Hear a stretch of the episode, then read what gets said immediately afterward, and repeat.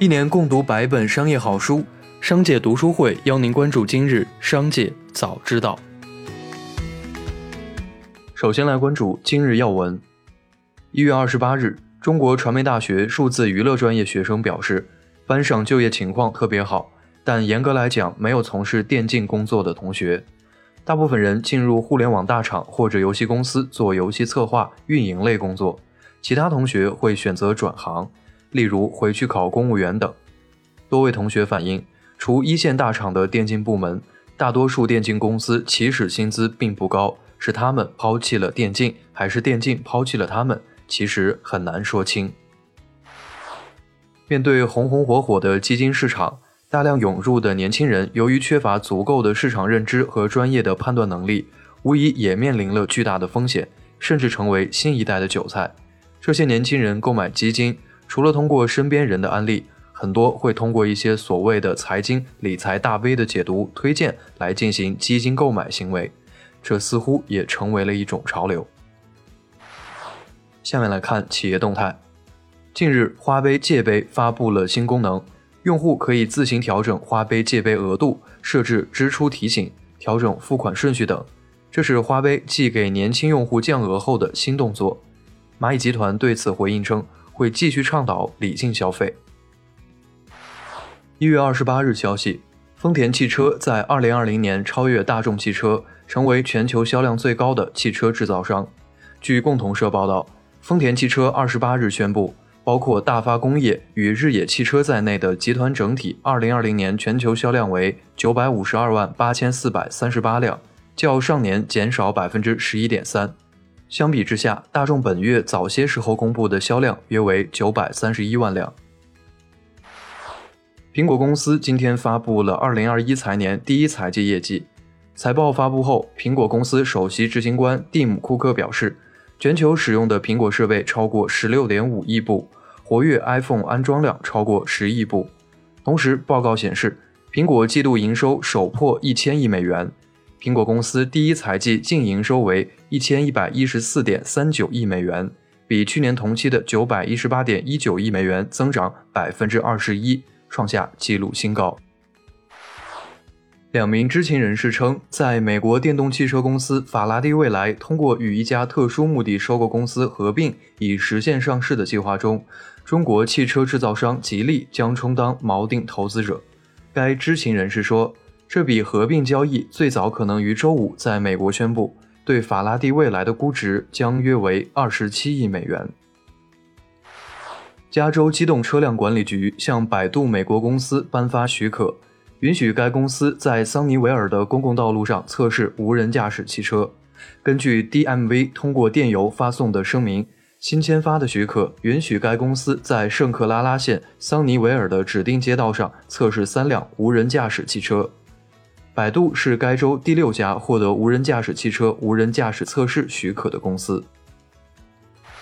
一月二十八日，据外媒报道，法拉第未来表示，FF 和 PSAC 的董事会一致批准了拟议的业务合并，预计双方并购计划将在今年第二季度完成。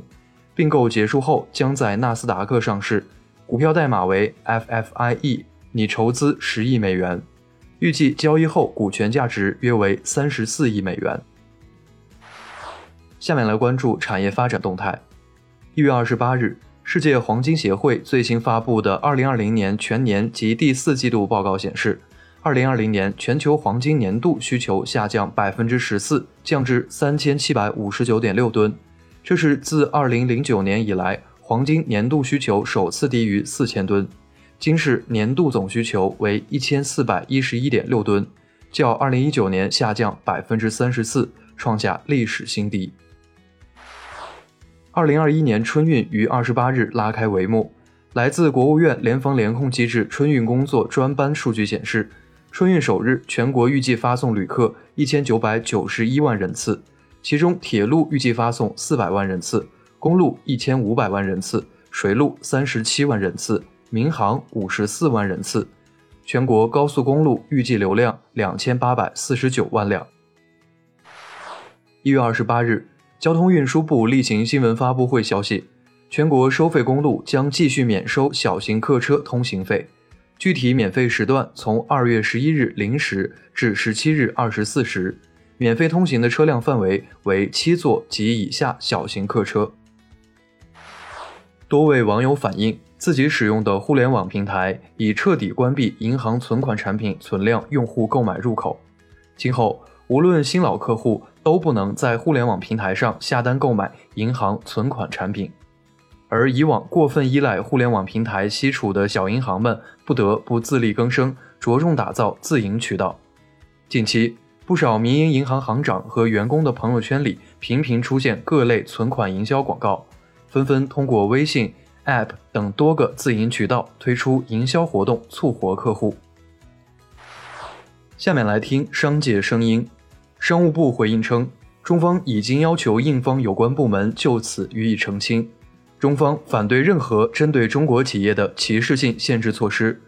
中国政府一贯要求中国企业在海外经营过程中遵守国际规则、合法合规经营，尊重当地的公序良俗。中印经贸合作发展的局面来之不易，符合两国人民的共同利益。希望印方与中方相向而行。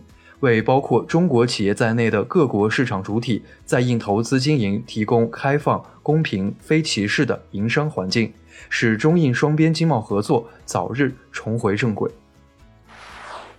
特斯拉 CEO 埃隆·马斯克表示，该公司有一个路线图，可能使其目前超过八千亿美元的市值合理化，未来甚至有望达到一万亿美元。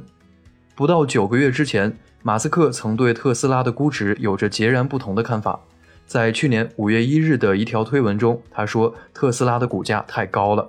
这条评论导致特斯拉的股价下跌了百分之十，但从那时起，该公司的市值已经飙升了百分之四百五十以上。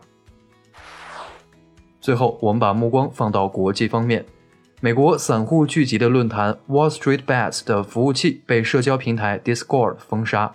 Discord 发言人指出，此次删除是因为该论坛含有仇恨和歧视性内容，并未与游戏驿站最近的飙升相关。周三收盘，游戏驿站暴涨百分之一百三十四点八四，AMC 院线暴涨百分之三百零一，但盘后均出现下滑。分析人士认为，这场被认为散户干翻机构的多空大战，最终影响到了美国股市的整体走势。美国资管巨头古根海姆的首席投资官斯科特·米纳德周三表示，仅凭机构投资者的兴趣，并不足以支撑比特币价格维持在三万美元以上。上个月，他曾表示，这一数字资产的价格最终可能达到四十万美元，引起了轰动。以上就是今天的商界早知道节目。最后，还是要提醒您关注商界读书会。精选百本商业好书，一起养成一个长久读书习惯。加入商界读书会，和我们一起用听的方式见证自己的成长。微信关注“商界食堂”公众号，回复“读书会”就可以了解加入。期待与您相见。